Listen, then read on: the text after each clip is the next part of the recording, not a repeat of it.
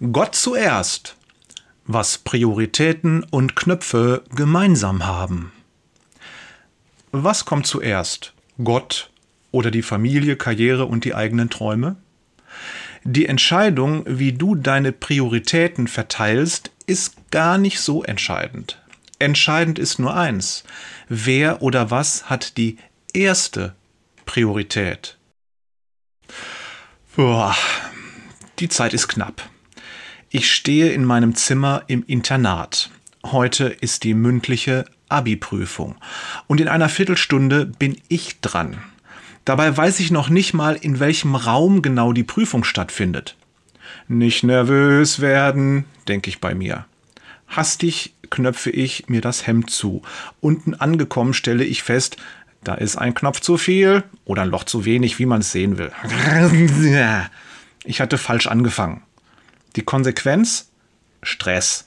Alle Knöpfe wieder auf und nochmal von vorn beginnen und aufpassen, besonders beim ersten Knopf.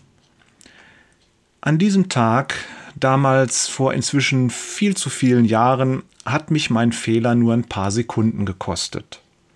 Und vor allen Dingen, ich konnte ihn rückgängig machen. Doch was, wenn ein Mensch dieses, Gefühl am Ende seines Lebens hat? Für einen neuen Beginn ist es dann zu spät. Vielleicht kann er noch die Gnade Gottes erfahren wie der Verbrecher am Kreuz, vielleicht aber auch nicht. Eine Wette darauf möchte ich keinem Menschen empfehlen. Lange Rede, kurzer Sinn. Achte sehr genau darauf, was oder wem du die höchste Priorität in deinem Leben einräumst. Das ist der erste Knopf. Wenn der nicht passt, dann passt der Rest auch nicht. Jesus sagt, es soll euch zuerst um Gottes Reich und Gottes Gerechtigkeit gehen, dann wird euch das Übrige alles dazugegeben. Matthäus 6, Vers 33.